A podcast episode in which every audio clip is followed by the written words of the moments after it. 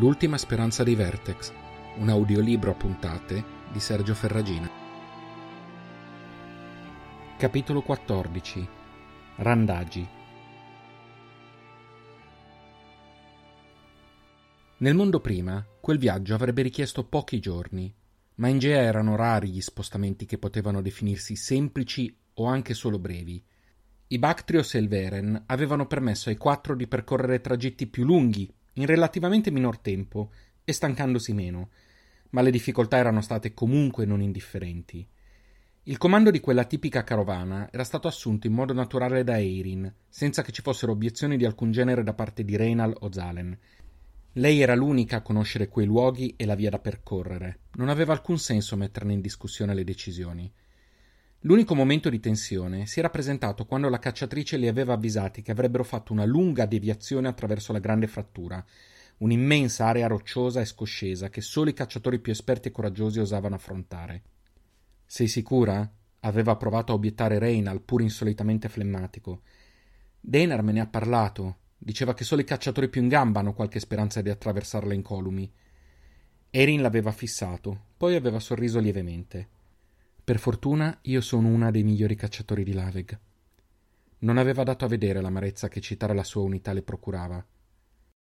Non mi preoccupo per te. Il sorriso della cacciatrice si era spento subito. Se vi avessi voluti morti, non mi sarei data il disturbo di arrivare qui. La via diretta per sangue non è sicura. Dobbiamo dare per scontato che le unità che incontreremmo siano state invase o abbiano spie del culto. La frattura è pericolosa e ci farà allungare, ma tra i due in questo momento è il pericolo minore. Il che è tutto un dire, aveva pensato senza esprimerlo ad alta voce. E le provviste? Le nostre scorte sono quasi finite? aveva chiesto Zalen. Le risorse non mancano nella frattura, se si sa dove cercare. Io so dove cercare. E poi possiamo chiedere aiuto ad Asim. I tre si erano voltati verso Selin. Asim? Selin aveva annuito con forza. Certo, Asim aveva detto indicando l'enorme Veren appisolato dietro di lei.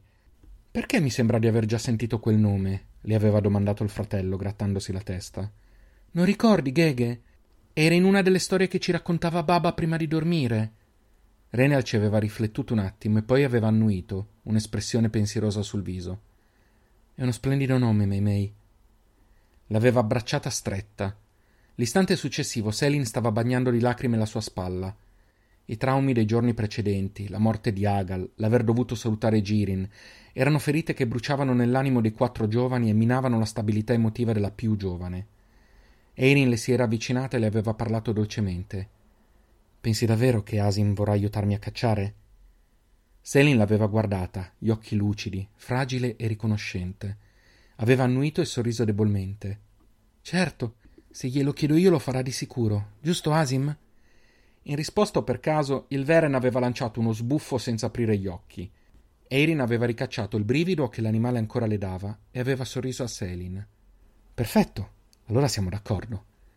Si era poi alzata e si era di nuovo voltata verso gli altri due. Altre obiezioni? Entrambi avevano fatto un cenno negativo con la testa. Quando poi Selin era tornata a occuparsi del Veren, Erin si era avvicinata a Reynal. Le hai più parlato? Gli hai spiegato perché Aga l'ha cercato proprio te? Il ragazzo non aveva distolto gli occhi dalla sorella, aveva solo mosso la testa in senso negativo.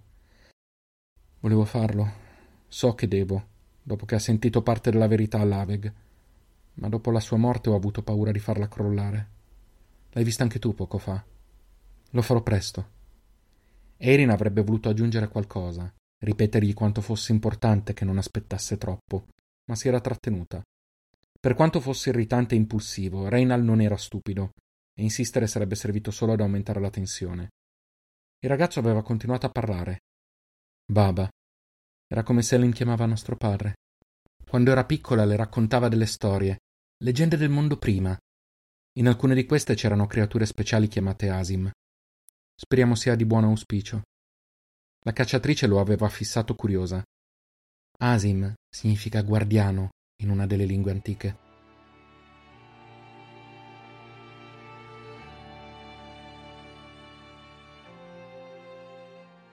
Da quel momento, tre settimane prima, nessuno aveva più messo in discussione le decisioni di Erin. Il viaggio nella frattura era stato difficile, ma era riuscita a guidare il gruppo come un cacciatore navigato. C'erano state difficoltà notevoli, soprattutto nei tragitti meno adatti ai Bactrius, ma in qualche modo erano riusciti a superarle tutte. La necessità di affrontare ostacoli e pericoli aveva influenzato il rapporto tra i quattro. Reynal aveva ormai accettato la presenza di Eirin e i due avevano raggiunto una tregua implicita dopo i dissapori iniziali a Laveg. Selin poi, forte anche del suo rapporto con Asim, si sentiva più utile che mai. Zalen, in compenso, era diventato più taciturno e spesso non interveniva nelle discussioni se non interpellato. Reynal aveva cercato di parlargli, ma senza risultati. Asim non abbandonava mai Selin, se non durante le sessioni di caccia con Eirin, in cui la affiancava docilmente, ma solo dopo il via libera della ragazzina. Il resto del tempo trascorreva in una sorta di simbiosi tra i due. Una sera, mentre erano accampati, il Veren aveva mostrato un forte nervosismo. Selin stava dormendo appoggiata come al solito al suo fianco, ma Asim, dopo aver fiutato con attenzione l'aria in più direzioni, si era alzato nonostante le proteste della ragazzina risvegliata, le aveva girato intorno e alla fine si era riaccucciato, stavolta avvolgendola nel suo corpo. Eirin, di guardia in quel momento, aveva osservato attentamente l'intera scena e aveva notato che il Veren, una volta sdraiatosi, non aveva chiuso gli occhi né abbassato le orecchie. Al contrario, aveva continuato a fissare di fronte a sé, tenendole puntate nella stessa direzione. A quel punto si era alzata, si era avvicinata all'animale e aveva provato a parlargli. C'è qualcosa che non va, vero? Lui aveva sbuffato, apparentemente in risposta, muovendo gli enormi occhi tra lei e la direzione su cui si era fissato, e aveva cominciato a ringhiare, un rumore sordo, crescente, spaventoso.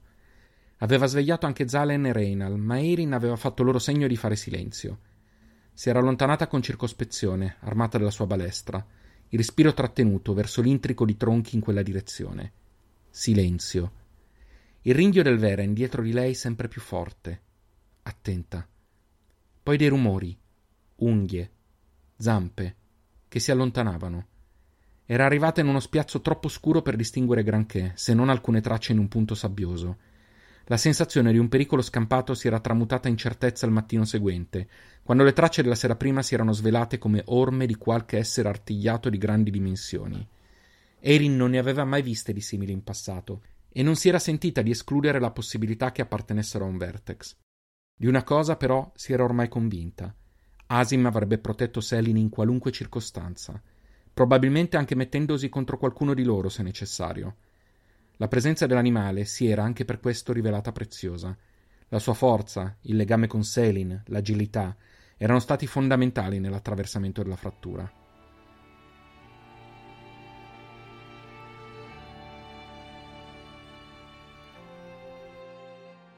Tre settimane e la vita precedente sembrava ormai lontana. La morte di Jofix, una ferita che la faceva piangere da solo ogni notte, il distacco da Girin, i tanti unitari uccisi dal culto sembravano dissolversi dietro un vetro sporco, schiacciati dalla missione che aveva deciso di caricare sulle proprie spalle. Eirin, guarda! La voce di Reynal la richiamò dai suoi pensieri. Avvicinò il suo Bactrios a quello del ragazzo e ne seguì lo sguardo verso l'orizzonte. Stavano finalmente emergendo dalla parte più scoscesa della frattura e si trovavano su un alto piano che dava su un'ampia area pianeggiante, senza rilievi a vista d'occhio. La cacciatrice scrutò attentamente e capì quasi subito cosa aveva attirato l'attenzione di Reynal. Zalen, passami il visore.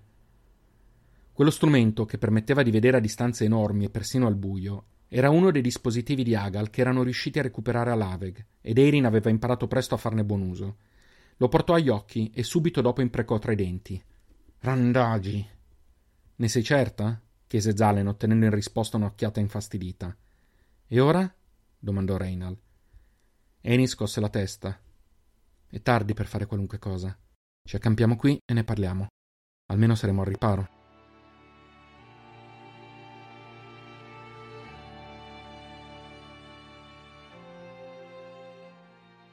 Giunta la sera, decisero di non accendere il fuoco, nel timore che luce o fumo venissero scorti dagli estranei.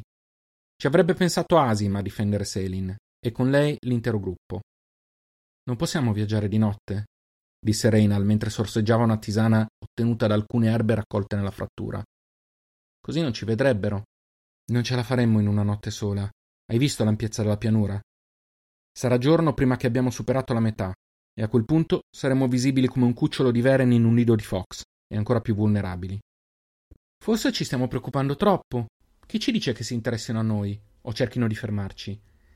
Erin lo guardò come se stesse scherzando, lanciò un'occhiata ad Asim e tornò a fissarlo. Lì c'è uno dei motivi per cui si interesseranno di certo a noi. I Veren sono leggendari. Immagina quanto potrebbe valerne uno vivo in qualunque mercato e fai i tuoi conti. Reynal serrò le mascelle. L'idea di lasciare indietro Asim era improponibile, non solo per il legame instaurato con Selin, ma anche perché si stava rivelando indispensabile. E a dire il vero non era certo che fosse possibile convincerlo, anche volendo. Altre idee? Un'avanscoperta, disse Zalen.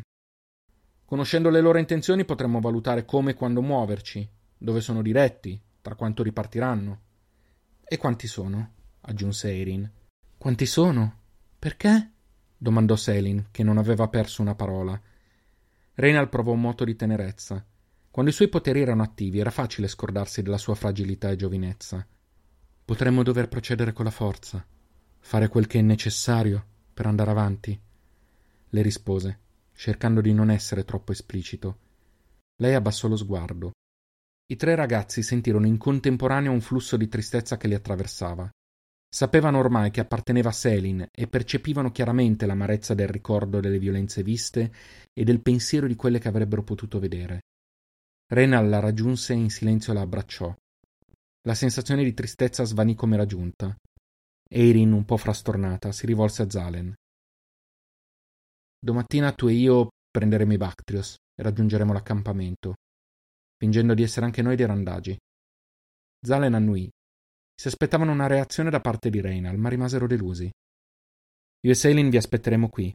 Magari imparerò a usare un po' meglio l'attrezzatura di Agal, o studierò la mappa. Cercate di non metterci troppo.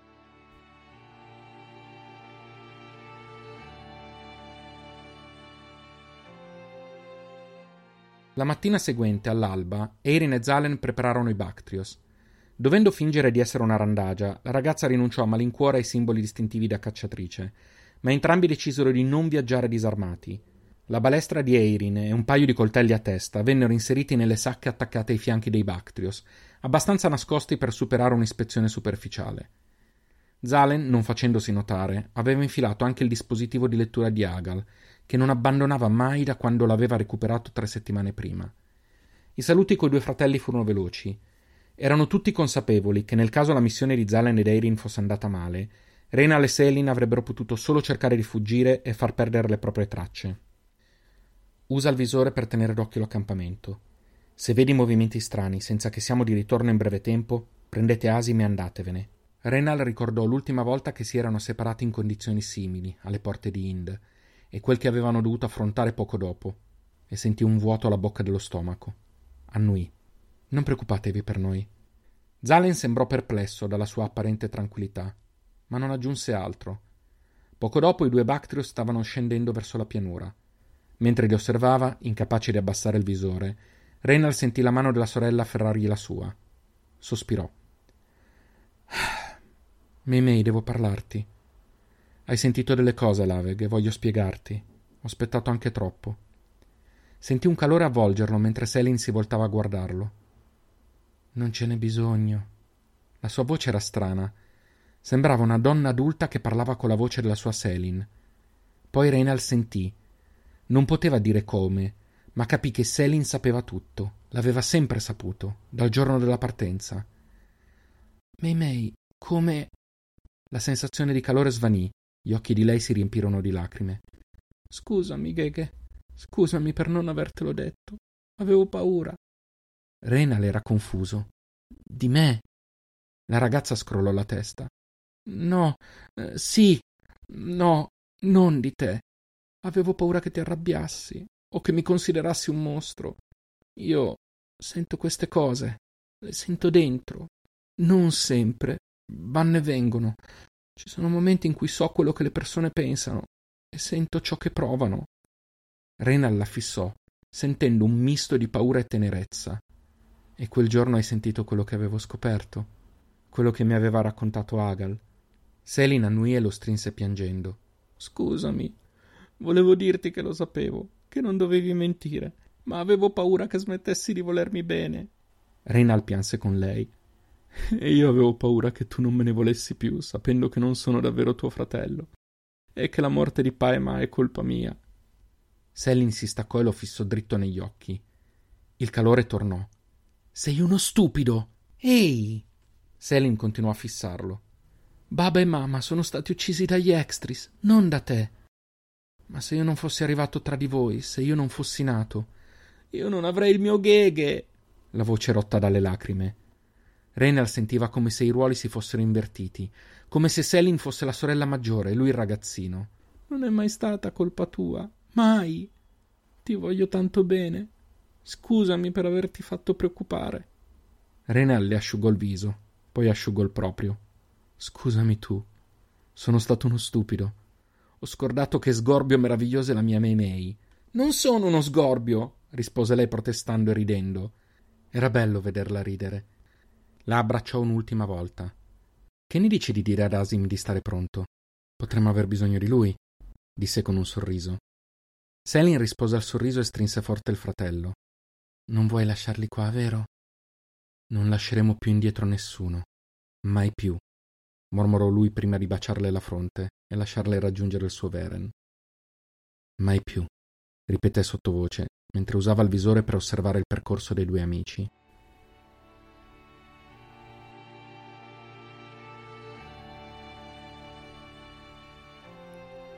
Quando arriveremo, lascia parlare me.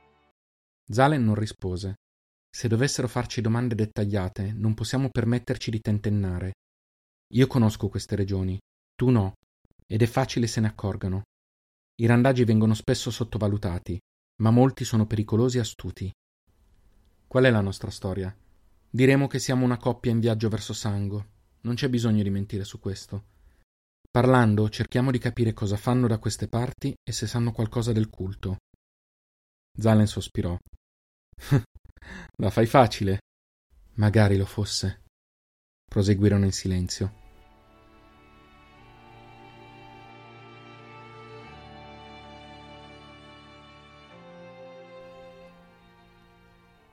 L'arrivo all'accampamento non passò inosservato. Una decina di uomini malconci li stavano aspettando, ognuno armato di qualche oggetto improvvisato, chi un bastone, chi un coltello, chi semplicemente uno sguardo cattivo e denti digrignati. Una schiera pericolosa, commentò a bassa voce Zalen. Erin lo fulminò con gli occhi. Non sottovalutarli, mai. Sono capaci di ucciderti di notte perché di giorno ti temono. Sfoderò il suo miglior sorriso e alzò le mani, imitata dall'amico. Cammino prospero a voi, salutò con la formula più comune tra i randagi. In risposta alcuni mugugni indistinti. Erin assunse un'espressione indispettita. Gli usi tra i randagi sono cambiati tanto da non rispondere al saluto? Andiamocene. Fece il gesto di girare il Bactrios, imitata da uno stupito Zalen. Cammino prospero a voi, disse una voce dietro il gruppetto. Un uomo più alto degli altri si stava facendo largo. Il fisico asciutto, i vestiti un po' meno lerci, uno sguardo da predatore sotto una massa di capelli ricci di colore indistinto. Era di certo il capo. Erin sorrise di nuovo. Ora riconosco l'ospitalità randagia. Chiediamo l'onore di unire la nostra acqua alla vostra. L'uomo sorrise di rimando. Onore nostro. Lasciate qui questi bei bacchi, disse fissando i Bactrios. Belli proprio, sì. Zalen non apprezzò affatto il suo tono. Mentre scendevano dalle cavalcature, Erin gli lanciò un'occhiata e gli indicò le borse. Non lasciare nulla sul Bactrios era il messaggio silenzioso che lui recepì al volo. Con disinvoltura si caricò la borsa in spalla e così fece la cacciatrice. Un gesto che non sfuggì al capo. Dovete avere cose preziose. Ve le ci tenete così strette. Cose preziose, bacchi preziosi. Erin continuò a mantenere il suo sorriso. Quel che non vale per un randagio è la vita di un altro rispose, citando un detto dei randagi stessi. Stava cercando di far valere le usanze, costringendoli ad accettarla come un loro simile e non come preda. Non che fosse così semplice, ma comunque i presenti abbassarono il capo lievemente, in segno di rispetto per la tradizione. Anche il capo abbozzò il gesto, ma senza mai staccare gli occhi da Eirin e dalle sacche. I due furono scortati nel centro dell'accampamento, che si rivelò assai misero, costituito da cinque tende rattoppate poste in cerchio e sei ecufer legati poco distanti. Il capo fece portare una ciotola per celebrare l'unione d'acqua. Venne riempita a metà da un secchio e porta a Eirin, che vi versò l'acqua proveniente dalla sua borraccia. Tutti bevero un singolo sorso a celebrare la loro comunanza in quell'accampamento. Il capo si ripulì la bocca con il braccio e domandò a bruciapelo: Cos'è che ci fate voi qui? Siamo in viaggio in cerca di fortuna. Andiamo a Sango, rispose Eirin. Il gruppetto scoppiò a ridere. Sango, eh? rispose il capo. E che fortuna ci potrete trovare in quel posto lì? Anche i fantasmi dei progenitori ci vanno più, lontano da tutto. Abbiamo dei contatti laggiù. Qualcosa troveremo. Il capo continuò a sghignazzare. Zalen non sapeva se trovava più irritante quelle risate o il loro modo di parlare. Strinse un pugno in tasca, quasi facendosi male. Certo, certo, disse il capo. Io però penso che non siete qui per caso. I due ragazzi si guardarono. Non sono sicuro di comprendere. Lui non è sicuro di comprendere. Lo sbeffeggiò l'uomo coi suoi. Nulla sai del culto, tu, vero? Proprio nulla. Un brivido gelato percorse le schiene dei due ragazzi. Il culto? Abbiamo sentito parlare del culto. Ma cosa c'entra con noi? rispose Eirin, sperando di riuscire a fingere sufficiente stupore. L'uomo sembrò spiazzato, mentre gli altri randagi mormoravano. Nulla sanno davvero, capo! gridò uno. Silenzio! rispose l'uomo mentre fissava i due. Così è? Nulla? Nulla di cosa? rispose spazientito Zalen. Siamo in viaggio da soli da settimane. Cosa dovremmo sapere? La taglia! disse il randagio, come se fosse la cosa più ovvia del mondo. Vedendo le espressioni confuse di Eirin e Zalen, proseguì sbuffando. Il culto ha un capo. Gran capo. No, guida. Ecco, guida. C'è un ragazzo, dice. Anche una Vertex. Forse non sono soli, forse sì. Voi portatemeli vivi.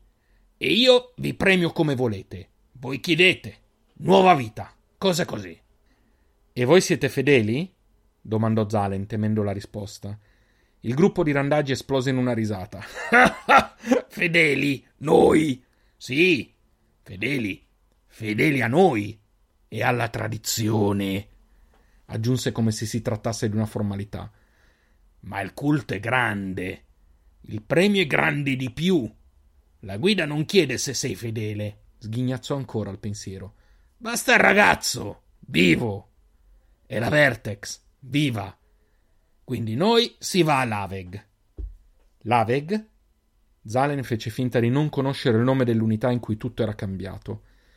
L'uomo annui, beve un altro sorso d'acqua, si ripulì sul braccio, sputò per terra e proseguì.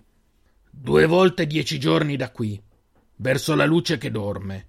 Dice che erano lì l'ultima volta. Fatto un gran casino, dicono. Morti tanti.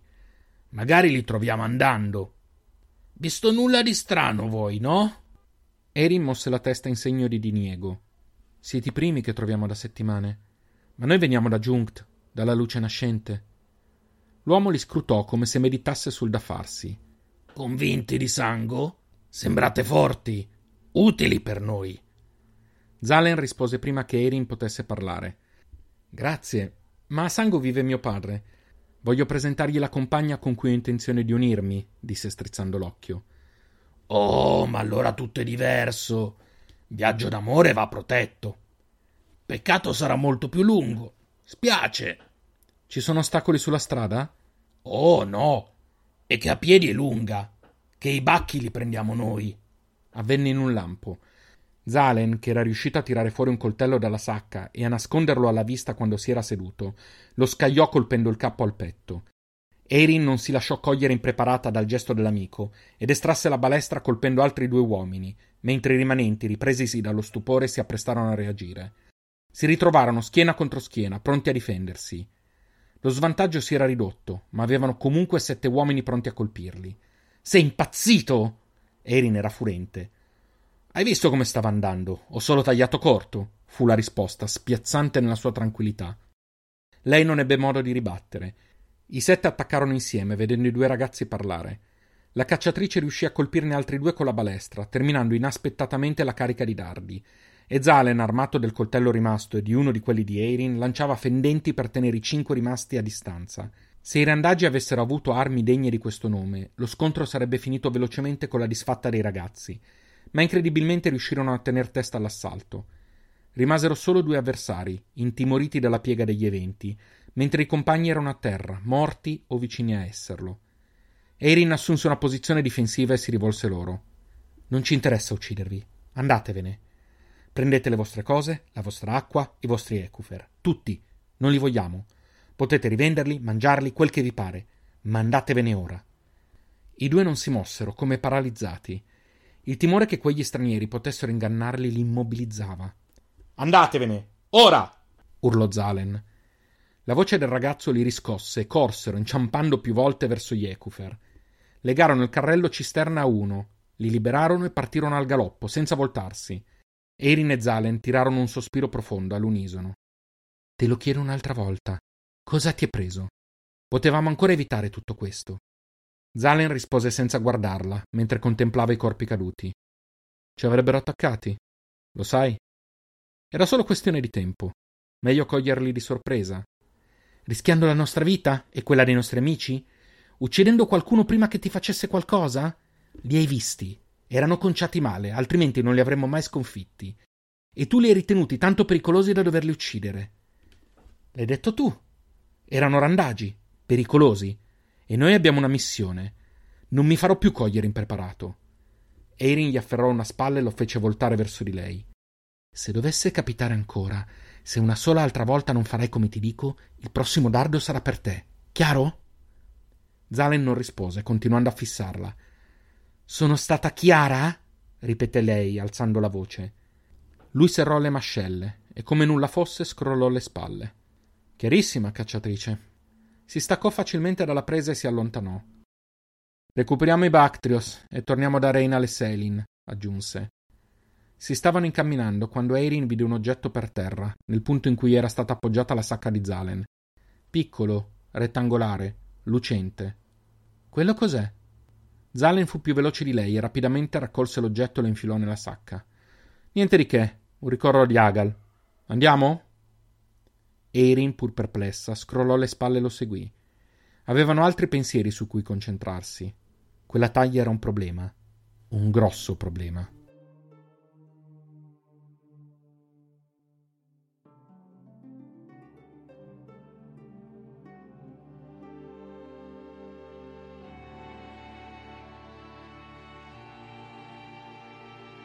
L'ultima speranza di Vertex è un podcast di Sergio Ferragina adattato dall'omonimo romanzo.